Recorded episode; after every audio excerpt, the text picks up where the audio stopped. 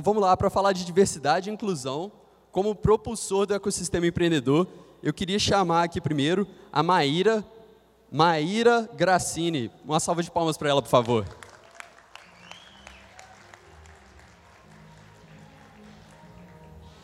A próxima pessoa no nosso painel vai ser o Carlos Humberto. Carlos, chega mais aí, Carlos. Carlos. Onde está o Carlos? Ah. Para completar o time, aí, ele, uma salva de palmas, por favor, de novo para o Carlos.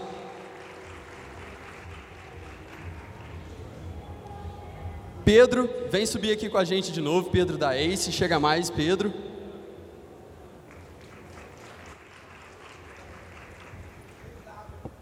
E por fim, Carla Lorenzi. Por favor, aqui com nós. Algum dia espero ficar bom nisso igual Murilo Gun. Uma salva de palmas para o nosso querido Murilo Gun, mais uma vez. Obrigado, gente. Tamo junto.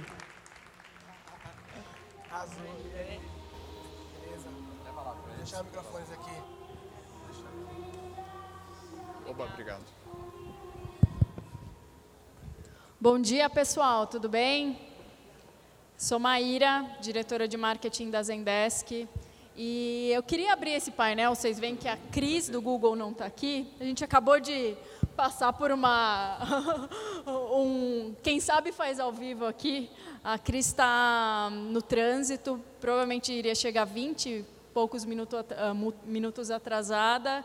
Daí, enfim, a gente, tendo o Pedro aqui bem próximo, a gente sabe que ele tem experiência nesse ecossistema bastante, então a gente convidou o Pedro para subir no palco de novo para falar sobre diversidade e inclusão.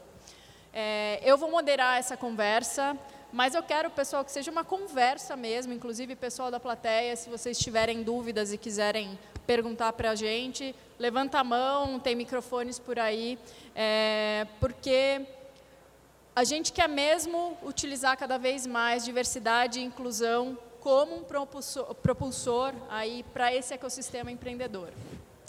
É, e eu acho que começando, quando a gente fala desse ecossistema em si, é, a gente já está fazendo um trabalho sensacional aqui no Brasil é, de é, é um mercado diverso. Então, nosso mercado é um mercado diverso. Então, nossas empresas precisam ser diversas para seguir, servir esse mercado.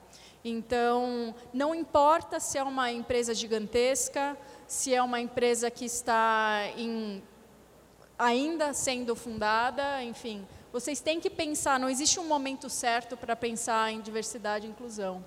Então, eu queria falar também assim, é um tema que já é bastante pautado, mas ele é necessário, é, porque tem três motivos aí. Tem muito ainda para a gente fazer. A gente faz ainda muito pouco. Então, tem uma pesquisa da, da, do Ethos, que, que ela é de 2018, que ela diz que é, só 10%, ah, enfim, dos presidentes das principais empresas brasileiras ah, é do, do gênero feminino. Outro tema alarmante aí é que só apenas 5% dos presidentes dessas mesmas grandes empresas ah, é negro. É, então, é, são alguns temas aí, mas tem, temos também, por exemplo, o, o ecossistema LGBT, é, então, que também é, sofre muita violência, muito publicamente, às vezes. E a gente, como empresas também, a gente muitas vezes esquece dos transgêneros, então tem uma dificuldade de, de uh, diversificar nossa massa de trabalho e incluir, de fato, os, os transgêneros nas empresas. Então, existem muitas nuances. E o que eu queria sair aqui desse, dessa conversa é de um lugar comum, porque quando a gente fala de diversidade e inclusão também, a gente fala muito de é, gênero, uh, ou então orientação sexual, uh, e é muito além disso. Então, existem várias nuances. Existe a nuance de mudança, é, diferença de mentalidade, é, gênero sim, enfim, cultura, raça, enfim, muitas outras, background, dentro das próprias empresas, mesmo idade. Então, hoje aqui nessa conversa, a gente tem, acho que, representantes ah, interessantes, de ecossistemas interessantes, para falar ah, para a gente de um, algo um pouco mais ah, além aqui. Então, queria começar é, perguntando a história de cada um, na verdade, a história pessoal de cada um e como que vocês estão inseridos aí, uh, de alguma forma, têm essa missão, carregam essa missão de criar um ecossistema mais diverso uh, e também incluir mais uh, diferentes talentos na, nesse mercado nosso. Carlos.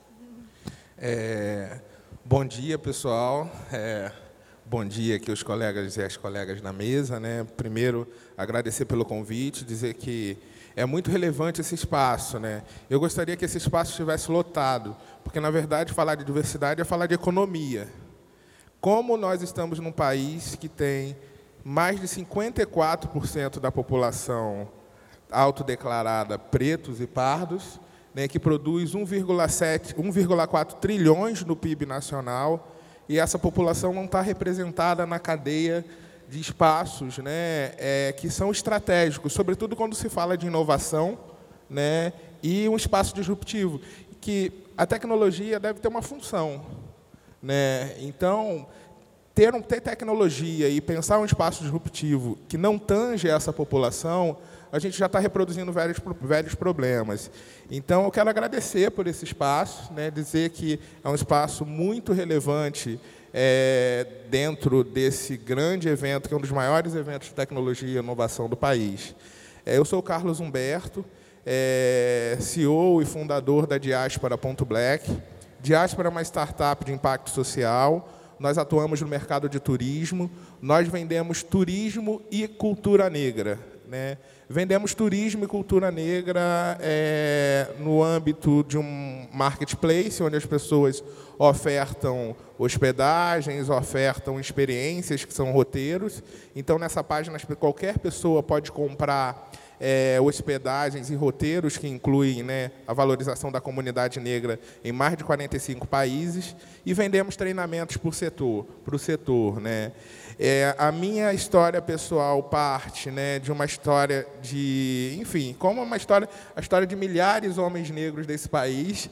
Né, eu venho de uma periferia do Rio de Janeiro, né, de uma família que é grande, que sempre teve desafios de moradia, desafios sociais, mas desde a minha história inicial eu sempre fui envolvido com muitos grupos, o que facilitou aí a meu ingresso né, em algumas lutas.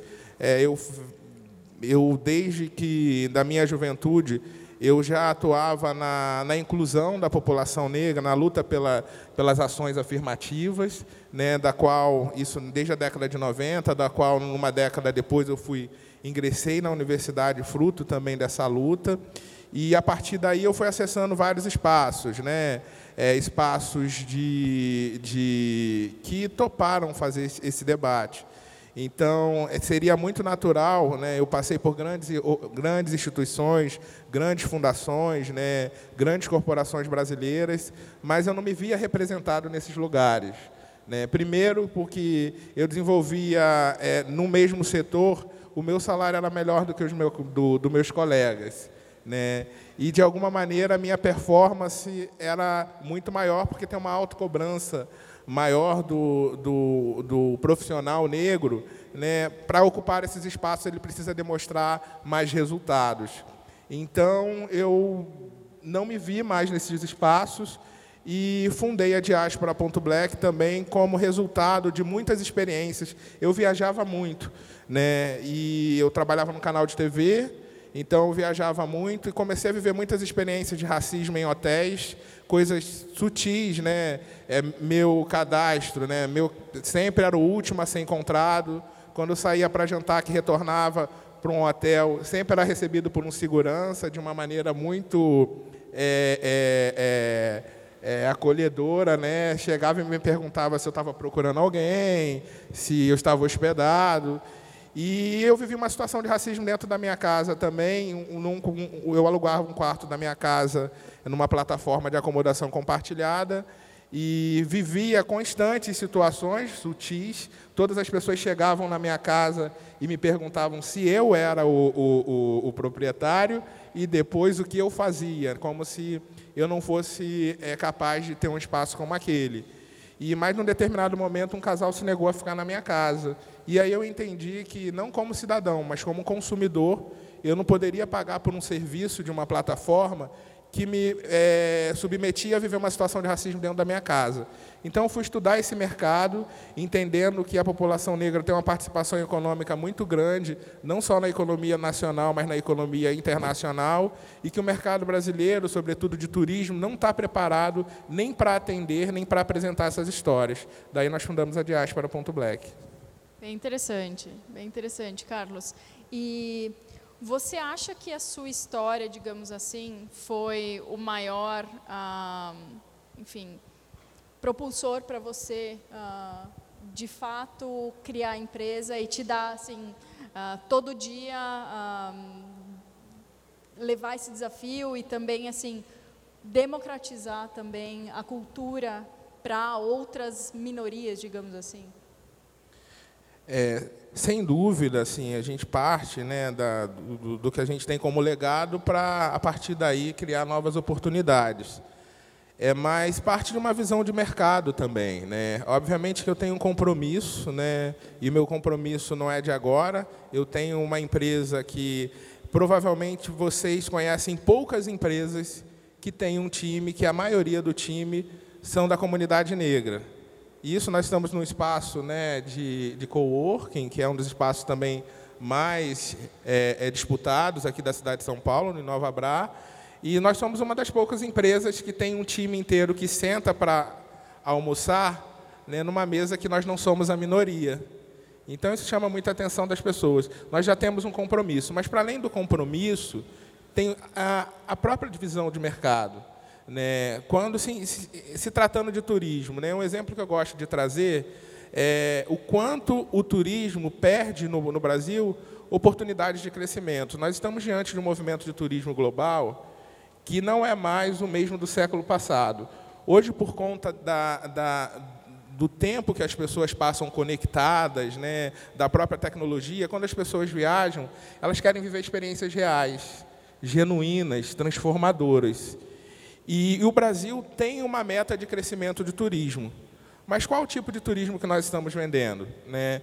É, Para vocês terem uma noção, na nossa plataforma tem um roteiro que é o roteiro é, do bairro da Liberdade, né? que tem outras plataformas. Né? Mas o bairro da Liberdade é um dos bairros é, turísticos de São Paulo mais conhecidos mundialmente. Ele é conhecido, como todos aqui devem saber, né? É, vocês que conhecem o bairro da Liberdade, o que vocês lembram quando falam do bairro da Liberdade? Oi? A comunidade japonesa, orientais. Mas vocês já perceberam que ninguém sabe por que o bairro tem esse nome? A gente leva as pessoas para esse bairro e não conta porque o bairro se chama Liberdade. O bairro se chama Liberdade porque é uma das referências da resistência negra na cidade de São Paulo. E aí tá, tem a relevância do. Né, isso já é um problema. Mas tratando de economia, um bairro que poderia vender né, é, todo o legado da comunidade japonesa que ocupa aquela região, só insiste em vender esse roteiro. Né? As ilhas do Caribe, que juntando são quase que o estado de São Paulo, né, recebem 30 milhões de turistas. O Brasil recebe 6 milhões de turistas. O que, que as pessoas vão buscar no Caribe? O mar né, aquele mar é cristalino, sedutor, e vão buscar a cultura caribenha. A cultura caribenha é preta, é uma cultura africana, a gastronomia, a musicalidade, e tudo isso nós temos aqui. Só que o trade insiste em não vender essas oportunidades e por isso que nós somos especialistas em mostrar esse legado que o turismo tem, né, esse legado para o turismo no Brasil.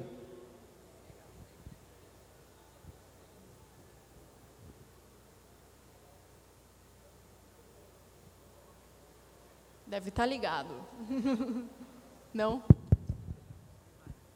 Conta um pouco da sua história, Carla, e como você está inserida, uh, nesse ecossistema, enfim, e sendo também alguém apoiando a diversidade e inclusão aqui no Brasil. Bom dia, é, meu nome é Carla, é um prazer estar aqui. Bom dia aos meus colegas painelistas também. É, bom, eu trabalho na OIM, que é a agência da ONU para as migrações, e eu trabalho nessa área de direitos humanos com foco até na temática migratória já há mais de cinco anos. Eu, primeiramente, eu entrei em contato, na verdade, com isso é, morando no exterior, então, quando eu morava é, na Inglaterra, depois também trabalhei com essa temática no Oriente Médio, e agora eu trabalho aqui focado principalmente na questão do fluxo migratório venezuelano, onde eu passei um ano na fronteira é, do Brasil com a Venezuela, em Pacaraima, que é o município fronteiriço em Roraima, e agora atuo aqui em São Paulo. A OIM é uma agência da ONU, como eu mencionei, desde 1951 a gente trabalha na temática migratória e sob a, a perspectiva de que se a migração ela é feita de uma, ela é realizada de uma forma humana e ordenada, ela é benéfica não só para os migrantes, como também para a sociedade acolhedora. Então, frente a isso, a gente desenvolve diversas políticas, principalmente junto com o setor privado, junto com o setor público e junto com a própria rede local, para o acolhimento dessa população. Então, aqui no Brasil, por exemplo, a população migrante é, ela vem crescendo, a população de imigrantes internacionais ela vem crescendo. A gente estima que tem cerca de 1,8 milhão de imigrantes vivendo no Brasil de forma regular nesse momento. A Tem maioria... uma maioria, Carla, ou não? Tem. Então, a maioria é de venezuelanos. Então, 210, 215 mil são venezuelanos. Realmente porque o fluxo ele é crescente. O Brasil é o quinto país que mais recebeu venezuelanos, é, dado a crise na Venezuela. E depois, na verdade, tem portugueses, tem haitianos, bolivianos, que a gente sabe bastante aqui em São Paulo. E a nossa atuação, principalmente no estado de São Paulo e no município de São Paulo, é focada na inclusão socioeconômica dessa população, porque é, existem diversos desafios que um migrante, um estrangeiro, ele enfrenta quando ele já vem, chega no Brasil. E como muito bem a Maíra falou, as nuances da pessoa, ela pode ir além do próprio caráter de imigrante, do próprio caráter de estrangeiro, apesar de a gente não se referir mais como estrangeiro, mas migra mulheres migrantes, migrantes LGBT, migrantes negros. Então, pessoas que têm diversas camadas de vulnerabilidade que a gente apoia e trabalha muito proximamente com as empresas, com o governo local, com o governo, nesse caso, municipal, estadual e federal também, para incluir essa população, para que eles tenham realmente a chance de exercer os seus direitos, porque no Brasil um migrante tem os mesmos direitos que um brasileiro, com exceção do direito a voto, mas a Constituição Federal, a Lei de Imigração, vê o migrante em igualdade de direitos e acesso a serviços que um brasileiro. Então a gente trabalha muito para desmistificar algumas dessas dúvidas, às vezes do preconceito, às vezes da própria é, barreira que nós vemos ao enxergar o outro como um estranho, como um estrangeiro e não como uma pessoa que é exatamente como nós. Eu acho que eu entrei muito nesse campo por ter uma crença de que ninguém escolhe quem você nasce, onde você nasce, que passaporte você tem, que identidade você tem. Isso é algo que é uma loteria. E eu não vejo por que essas pessoas não poderiam ter o mesmo acesso aos direitos e aos serviços e a tudo aquilo que eu ou nós aqui temos. Legal. Pedro, você está num ecossistema ah, tem um olhar diferente aí, porque uh, até achei bem interessante que você falou assim, ah, tem muita grande empresa que chega para a gente e fala assim, ah, eu quero me aproximar desse ecossistema, enfim. Acho que você pode dar um olhar interessante de dos dois lados aí, então tanto das startups em si, como que você uh, está vendo, enfim, de fato, diversidade e inclusão sendo pauta e acontecendo, e em grandes empresas. Dá um pouco do, do seu olhar, fazendo favor. Bom, é, eu, vamos dividir, né? Primeiro, vamos falar um pouco de startups. É, eu acredito que o mundo das startups é um mundo muito duro, muito difícil, né? Você precisa saber performar, você precisa saber levantar dinheiro e tem uma série de aspectos sociais envolvidas nessas atividades, né? Uh, mas o que a gente descobriu é, geralmente com times que têm mais complementaridade e, e eu não falo só de, de, da, da, das questões que você falou óbvias, mas é, complementariedade cognitiva, também diversidade cognitiva, introvertidos e extrovertidos, e é, geralmente eles tendem a performar melhor. A gente fez um recorte há algum tempo atrás de, de algumas turmas que se formaram, as empresas que tinham a melhor performance tinham mulheres como fundadoras, por exemplo. Então, gente, são muito poucas ainda. São né? poucas. A gente teve turmas em que a gente tinha 60%, 70% de mulheres fundadoras. Mas, uh, e, e, e, não foi, a gente não buscou, né? foram por, porque foi mérito mesmo, elas se realmente performavam melhor. E até hoje a gente viu que várias das empresas que, que a gente ajudou e que até que tiveram saídas, uh, vieram de, de, de, equipes mistas, né? de, de vários perfis. Eu acredito que o nosso ecossistema ele ainda está bastante enviesado, ele ainda está bastante concentrado. E, e, a gente está vendo startups com propostas diferentes, né, que, que pegam ou nichos ou, ou ângulos diferentes. E, é aquilo que você falou no início: se você não conhece o seu cliente, como é que você vai vender alguma coisa para ele? Então a diversidade entra como uma ferramenta. E eu gosto de pensar sempre é, o lado direito e o lado esquerdo do cérebro. Se a gente só usar um lado, não fecha a conta para a diversidade. Então, por um lado, a gente está falando de, pô, isso é mais justo, isso é, mais, isso é que a gente precisa como sociedade. Do outro lado, é bom para os negócios. E, e, e, a coisa só funciona se é bom para os negócios, né? Que a gente costuma falar, pô, eu posso falar que eu vou ser vegano e veganismo é o melhor e tal, mas a população não vai virar vegana. Mas se eu criar um hambúrguer que parece carne e, e, e não usa carne, eu consigo aumentar a penetração desse negócio e, vir, e criar uma grande empresa. Eu posso falar, pessoal, vamos uh, contribuir com o meio ambiente, vamos usar carros que não. Né? E daí a gente faz um monte de carro elétrico e ninguém compra. Aí vem a Tesla e cria um carro elétrico que é melhor do que o carro atual. E aí vira um hit e todas as montadoras migram para carro elétrico. Então, eu acho que se, quando a gente faz algo que é bom para os negócios e também é bom para, para, para a sociedade, geralmente a gente consegue um impacto maior. Dito isso, indo para, migrando para as empresas, o que, o que eu noto no meio corporativo é que as empresas jogam o jogo da diversidade, na sua grande maioria, como se estivessem preenchendo um álbum de figurinhas.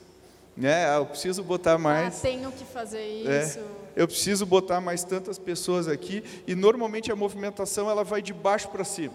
Né? Ah, preciso, tem que ter tantas pessoas com deficiência física. Ah, bota o porteiro. E, ela, ela não está pensando de uma maneira, é, é, poxa, quem é que eu preciso? Como é que eu uso isso como vantagem competitiva, né? E não como, por exemplo, a Microsoft, só para dar um exemplo, criou uma área onde ela contrata autistas, que obviamente não se portam como no, o resto do, do, E elas criaram formas de gerenciar os autistas diferentes, como elas não, não dá para fazer uma entrevista de trabalho, então ela criou uma série de ferramentas para conseguir colocar essa parcela da população que não tem chance de, de, de muitas vezes conseguir um emprego, uh, para performar muito bem, se dar muito bem naquela, naquela tarefa. A gente criou um programa daí no nosso braço corporativo se chama Cortex, a gente criou um a gente acredita muito nessa, uh, nesses times mais mistos, né? E, times mais mistos a gente acha que performam melhor. E a gente criou uma, um programa junto com a Natura, não sei se vocês viram, mas se chama Coragem, é um programa que a gente colocou no ar o ano passado. E aí a gente, qual que era a tese do programa? A gente precisa de gente intraempreendedora ou empreendedora que vai conseguir colocar coisas no ar e vai questionar as, as ortodoxias da, da empresa. E para fazer isso a gente abriu uma, um, a, a, inscrição, a gente teve 20 mil, 20 e poucos mil inscritos e a gente selecionou uh, um grupo de 20 pessoas no final. E aí não tinha nenhum requisito, não precisava ser é, formado, não precisava ter mestrado, não precisava ter experiência aqui ou ali. E a gente usou inteligência artificial para fazer essa seleção. A gente não usou o nosso viés né, para não, eu vou, eu vou equilibrar. A gente usou inteligência artificial e a gente conseguiu um time extremamente é, misto, super, super é, é, diverso, de idade, tinha pessoas de 60 anos e 17 anos, né? de, de raça, de religião, de orientação é, sexual, de gênero, tudo, e ficou super legal. E a gente compôs esses times e hoje eles estão criando negócios e trabalhando direto com, com, com, com os executivos da, da Natura. Então, eu acho que esse tipo de ação, eu acho que funciona, talvez, com, quando a gente coloca o negócio como uma mola propulsora, as pessoas percebem que isso é bom para o negócio e tendem a adotar. E daí não vira mais aquela coisa, ah, eu, eu vou dar um. Não, isso aqui é bom, isso aqui a gente precisa disso, porque o público é cada vez mais diverso e, e, e, se tinha grupos mais blocados, hoje tem sub do sub do subgrupo, até no nível do indivíduo. Então, se, não, se a minha linha de frente não estiver preparada para lidar com essas mudanças de hábitos e de, e de forma de pensar, a gente não vai conseguir ganhar a competitividade que a gente precisa. Então, inovação, no nosso entendimento, está diretamente ligada à diversidade, diretamente ligada. Totalmente. Acho que você falou aí muitas coisas que são chave. Ah, primeiro é que ah, um dos erros que a gente comete ah, é pensar que diversidade é conversa mole e que não está atrelada a resultados. Isso em, é, eu sou mentora de algumas startups e que as grandes empresas estão olhando para as startups como cenários de, de inovação, enfim, e realmente as startups estão dando a lição em vários, em vários temas. E esse acho que é um dos temas, tem mu temos muito que fazer ainda, mas é, as empresas estão usando as startups como celeiro de inovação, mas também para cutucar os CEOs de grandes empresas. Olha, isso dá resultado, é, assim como você está falando, enfim, tem uma pesquisa da McKinsey também que fala que ah, quando a diversidade de gênero e raça ela está permanente na empresa, ou então a, a empresa é diversa, a, a, empresa tem chance, então as, as empresas mais diversas têm lucro de cerca de 25% maior do que as outras. E legal saber que vocês aqui também mediram Especialmente isso. nos tomadores de decisão. Exato, exato. Então, isso é legal para usar para CEOs ou boards que ainda são, enfim, um pouco avessos a criar políticas ou estão fazendo ali para ah, figurinhas, né? Enfim, ah, temos que fazer isso. E um outro ponto também é que eu acho que a diversidade ela é a fundação para o futuro da força de trabalho. Uma das fundações, na verdade. E de novo, legal aqui que a gente está tendo essa conversa que não, eu queria sair do, do, dos meios comuns. A gente tem aqui uh, migrantes, é uma, uma, são uma minoria assim realmente desinserida, uh, afroempreendedores, o, enfim, negros, também assim a disparidade salarial e de oportunidades é terrível. Eu queria ouvir muito mais do, do Carlos ah, e da, da Carla também. Eu queria começar pela Carla. Conta um pouco, Carla, das políticas que vocês têm e programas de fato tanto aqui para a cidade de São Paulo, para o Brasil, e o que, que vocês encontram quando vocês de fato vão falar com empreendedores aqui é, e como que vocês apoiam de fato essa inclusão. Uma coisa também que a gente confunde muito a diversidade com inclusão e eu gosto muito de um ditado, né, é, conhecido. A gente fala de é, diversidade é convidar para festa, a inclusão é chamar para dançar, de fato, se sentir parte. O que, que vocês têm feito e, enfim, uh, encontrado aí no dia a dia de vocês? Então, é, nessa parte, principalmente do nosso trabalho, o nosso foco em inserção laboral tem sido conversar bastante com as empresas para desmistificar muito daqueles mitos quanto à contratação de imigrantes. Eu acho que por terem documentos diferentes, por terem aquela dificuldade muitas vezes da revalidação do diploma, acaba se entendendo que aquelas pessoas, elas só podem entrar no mercado de trabalho se for informal se for subemprego. Então, esse é um dos maiores desafios, na verdade, que a gente tem, porque são pessoas que muitas vezes têm uma qualificação alta, uma, um nível técnico e formal bem qualificado, mas que eles não conseguem provar no papel Uma das principais atividades nossas, eu até estava comentando com o Carlos que eu cheguei hoje de manhã de Recife, porque a gente estava lá ontem fazendo, era uma oficina de sensibilização e capacitação com o setor privado, então com as empresas da região, com as associações de comércio, federações, para contar um pouquinho de meio que quem é o migrante, porque é importante também é, contratar essa pessoa, o que, que ela pode trazer, esse talento que às vezes não fica tão claro e não tão explícito como aqui. A gente tem uma formação talvez um pouco mais linear, uma documentação que a gente conhece, um RG que é daquela forma, uma carteira de trabalho, etc. A gente trabalha muito nessa parte da informação com as empresas e da articulação com a rede também para é, fazer essa intermediação laboral. Como mencionei, um dos focos principais do nosso trabalho pela questão do fluxo alto de imigrantes venezuelanos, ainda é em resposta a essa emergência, a essa crise humanitária.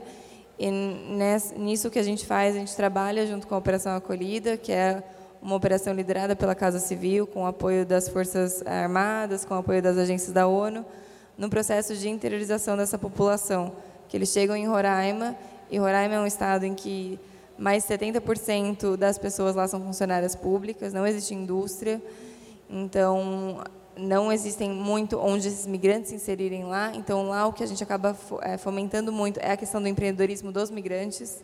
Então através de algumas parcerias, através de acesso a crédito, para que eles consigam realmente aqueles que querem permanecer no estado pela proximidade com a Venezuela, eles consigam realmente é, se desenvolver, então ter a sua autonomia financeira mas para aqueles que querem morar em outras partes do país e querem realmente entrar no mercado de trabalho, a gente apoia fazendo essa intermediação com algumas empresas que querem receber esses migrantes. A gente tem muitos casos de empresas na região sul, sudeste, que receberam essa população.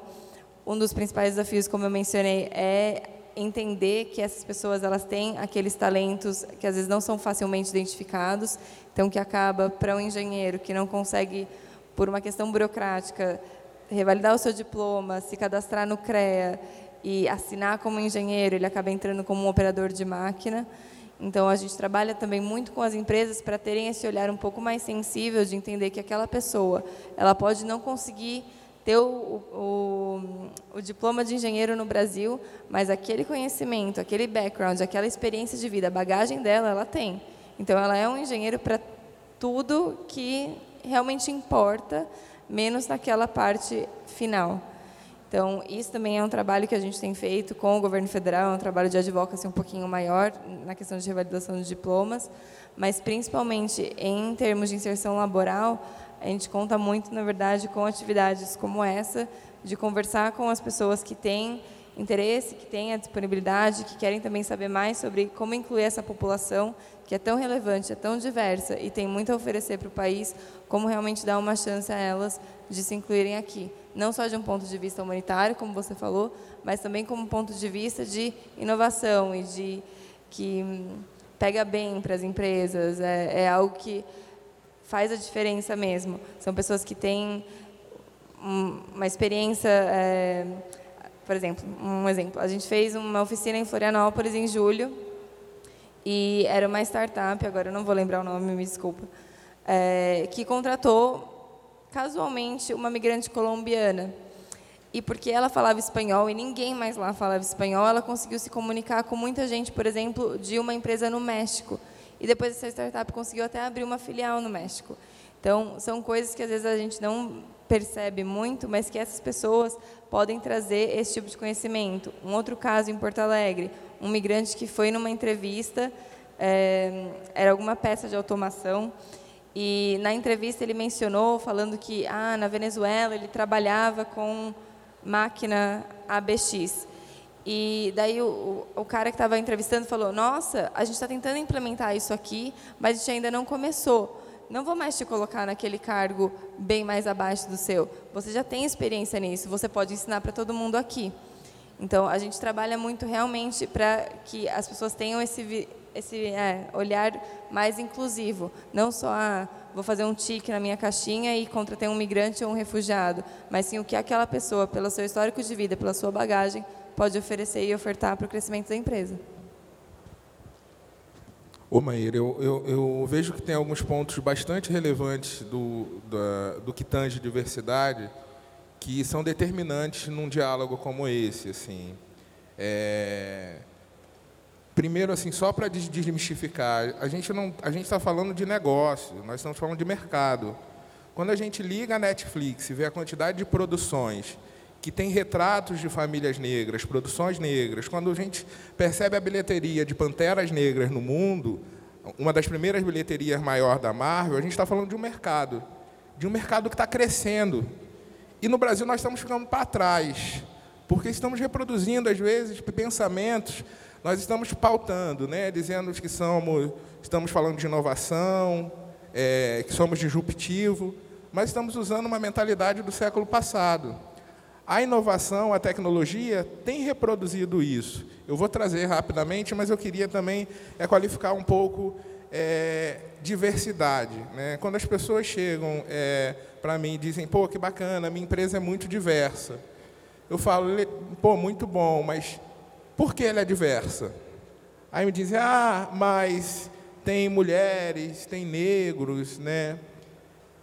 Existem vários aspectos da diversidade. Eu trago o aspecto da diversidade racial, que no Brasil hoje são 54%, mas a expectativa é que no próximo censo chegue a 65% da população. A autodeclaração tem aumentado no país. E de que forma esses 65% da população brasileira estão representados nas instituições que estão aqui?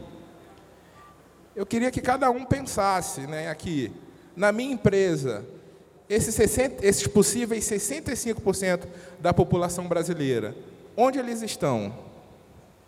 Em quais os cargos, quais os cargos estão ocupando?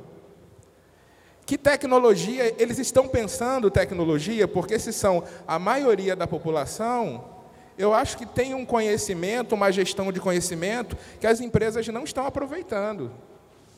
E aí nós estamos falando de mercado, né? Esse é um aspecto do, do mercado, que não é um nicho. É um mercado muito grande. É uma fatia da pizza. É, quer dizer, não é uma fatia, né? é um oceano azul. Mas que é um desafio a gente olhar para esse mercado. Se tratando da trajetória de um empreendedor negro, né, que eu acho que é um aspecto importante também, é, se empreender é difícil no Brasil, para o empreendedor negro é três vezes mais difícil. Nós acabamos de é, ter dados de uma pesquisa que foi feita pelo Plano CDE, junto com a Feira Preta e o Fórum Raça e Mercado, que é um fórum que nós é, fazemos parte, que fez um levantamento um, é, no Brasil inteiro com mais de 1.200 empreendedores. Perguntou a esses empreendedores quais oportunidades e benefícios que tiveram nas primeiras fases do seu empreendimento. Nenhum deles teve crédito, nenhum deles teve acesso a mentorias. E a gente está falando de uma coisa que é muito forte. De que forma a gente está deixando de incluir né, uma população que produz pensamento, que produz soluções, que produz tecnologias, e de que forma as instituições estão pensando planos, né, é, é, que, como a Maíra traz, né, é, dizer que a diversidade, ok, mas qual o projeto de inclusão que as empresas têm? Né? Não adianta só chamar para festa se a pessoa não tem grana da passagem para vir para essa festa. Né? E eu estou falando de aspectos são mais, tem aspectos mais sutis dessa situação. Então nós estamos falando de um mercado que é, tem sido reconhecido como os leões africanos, que é a emergência da economia negra no mundo. Né? E aí trazer para a nossa realidade isso é determinante, para a realidade das empresas repensarem isso, né? E a gente tem exemplos de tecnologias de inteligência artificial que reconhecem mais o rosto negro como suspeito, porque em alguns estados tem, tem sido feita essa experiência. Né? O meu rosto vai ser reconhecido lá na tecnologia como suspeito, por conta da minha cor de pele. Porque quantos programadores, programadoras da comunidade negra estão pensando essa tecnologia? Algumas tecnologias eu vendo turismo e cultura negra. E algumas tecnologias confundem é, o acarajé com croquete. Acarajé não é croquete. E o turista muitas vezes quer vir comer um acarajé. Né? Então, de que forma a tecnologia de fato representa esses legados, essa população. Então, eu estou falando de alguns aspectos. Do aspecto de mercado, né, é um mercado muito grande, é do mito de que somos todos diversos, a minha empresa é diversa, a minha empresa é inclusiva. Sim, qual é o projeto de inclusão e para quem vocês estão destinando esse projeto? E de que forma essa população está inserida dentro dessas empresas? Quais são os cargos, quais são as funções? E aí, voltando um pouco para o nosso core né, de turismo, nós vendemos né, é, dentro do marketplace nós vendemos hospedagens. Então, tem hospedagens em casas, hospedagens em hotéis, em pousadas, mas nós percebemos a necessidade de treinar o setor turístico. Porque os hotéis muitas vezes não têm um padrão de qualidade para mim. Tudo que foi pensado no padrão de qualidade do trade de turismo não passa para me entender como um consumidor. Então nós estamos treinando hotéis, estamos treinando pousadas, né, para qualificar esse serviço para consumidores como eu, né? Então os espaços que nós temos, nós não vendemos só turismo. Nós vendemos qualidade, vendemos eficiência e vendemos valores. Que é a possibilidade de qualquer pessoa se hospedar em empresas e lugares que têm valores, que pensam padrão de qualidade para todos. Para além disso, assim, no marketplace, que era onde eu queria chegar, nós temos ofertas de experiências. Então, as experiências inicialmente eram para quem estava viajando e para quem está nas cidades. Mas hoje a gente começa a ter um número muito grande de empresas é, contratando experiências nossas, porque entenderam que experiências de imersão de seus times em é, histórias da comunidade negra são mais inspiradoras, inspiram aí superação, inspiram performance, inspiram engajamento do time, da equipe, né, alinhamento. Então, é, nós estamos diante, nós olhamos para um mercado que é muito maior, é isso que queria trazer também. E no outro aspecto do nosso trabalho também, do treinamento, a gente tem trabalhado com comunidades, né, desenvolvendo turismo de base comunitária em grupos e comunidades tradicionais. Porque existe muito pouco de programas né, que estão voltados para treinar essa população para oferecer, porque muitas vezes é um quilombo que fica num lugar paradisíaco, de famílias que têm histórias de superação, é, não chegou até eles que a história deles, que o lugar deles era um lugar de valor. Que eles poderiam é, é, também né, fortalecer as suas lutas, os seus trabalhos, a partir da geração de renda. Então, nós estamos fazendo esse trabalho também, que impacta muito grande, e isso é muito bonito, porque pela primeira vez algumas comunidades é, se entendem como como valorizados.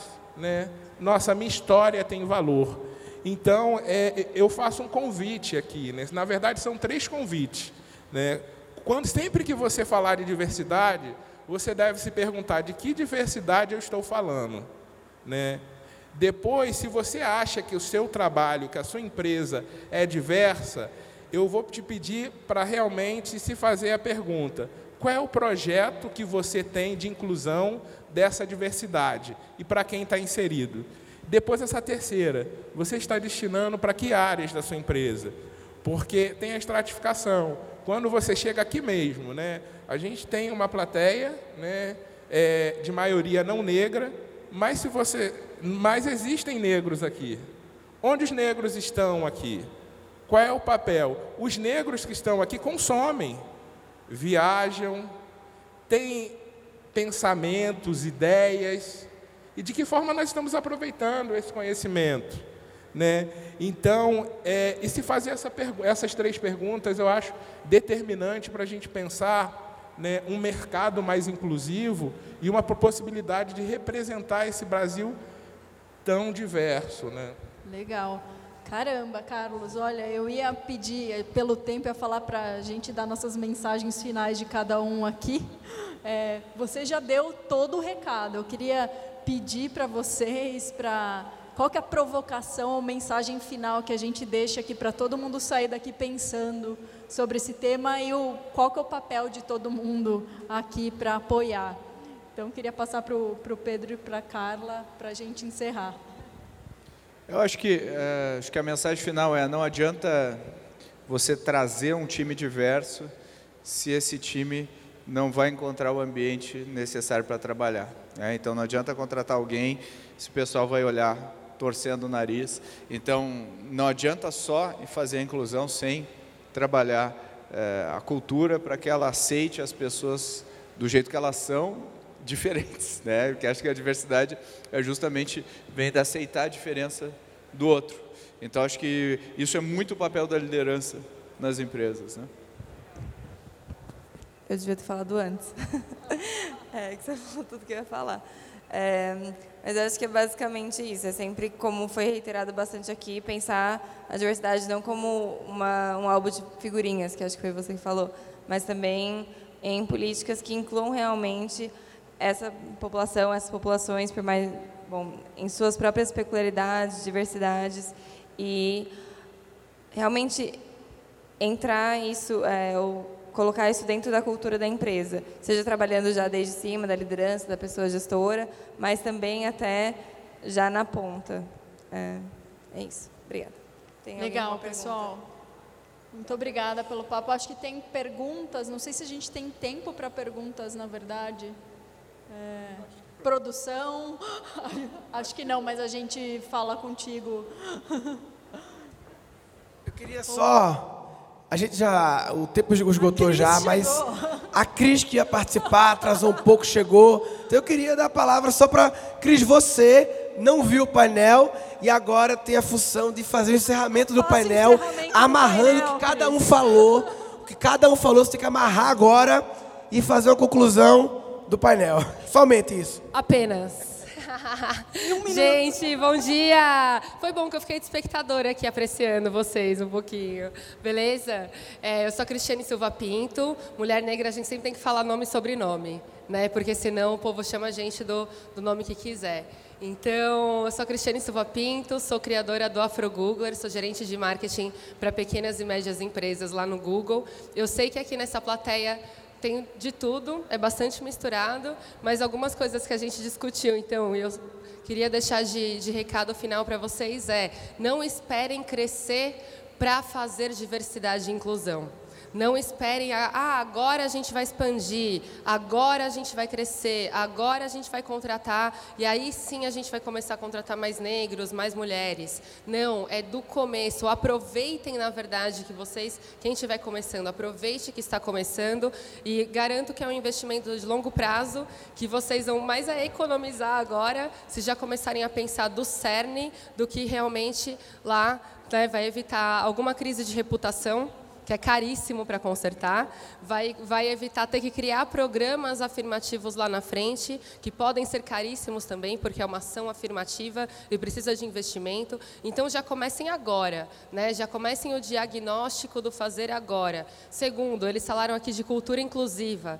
Né? Cultura, gente, as empresas são feitas de pessoas. Então, por mais que uma empresa fale, a nossa cultura é assim, assim, assado, nada adianta se as pessoas não forem as embaixadoras, né? A, quem faz realmente essa cultura. Não importa nada o RH, a área XYZ falar assim, não, aqui na nossa empresa a gente faz assim, se as pessoas não vivem essa cultura todo dia. E assim como eles falaram aqui, que eu ouvi o Carlos falando, se vocês não cuidarem dessa cultura também, desde o nascimento, vocês vão ver essas pessoas, negros e mulheres, e todas as outras né, diversidades que LGBT, pessoas com deficiência e muito mais, porque né, diversidade é muita coisa. É, vocês vão ver essas pessoas saindo também. Vocês vão ver essas pessoas chegando, não vendo coerência, não vendo genuidade é, e depois depressão, ansiedade, decepção, frustração e tchau. E vocês vão ver essas pessoas evadindo também.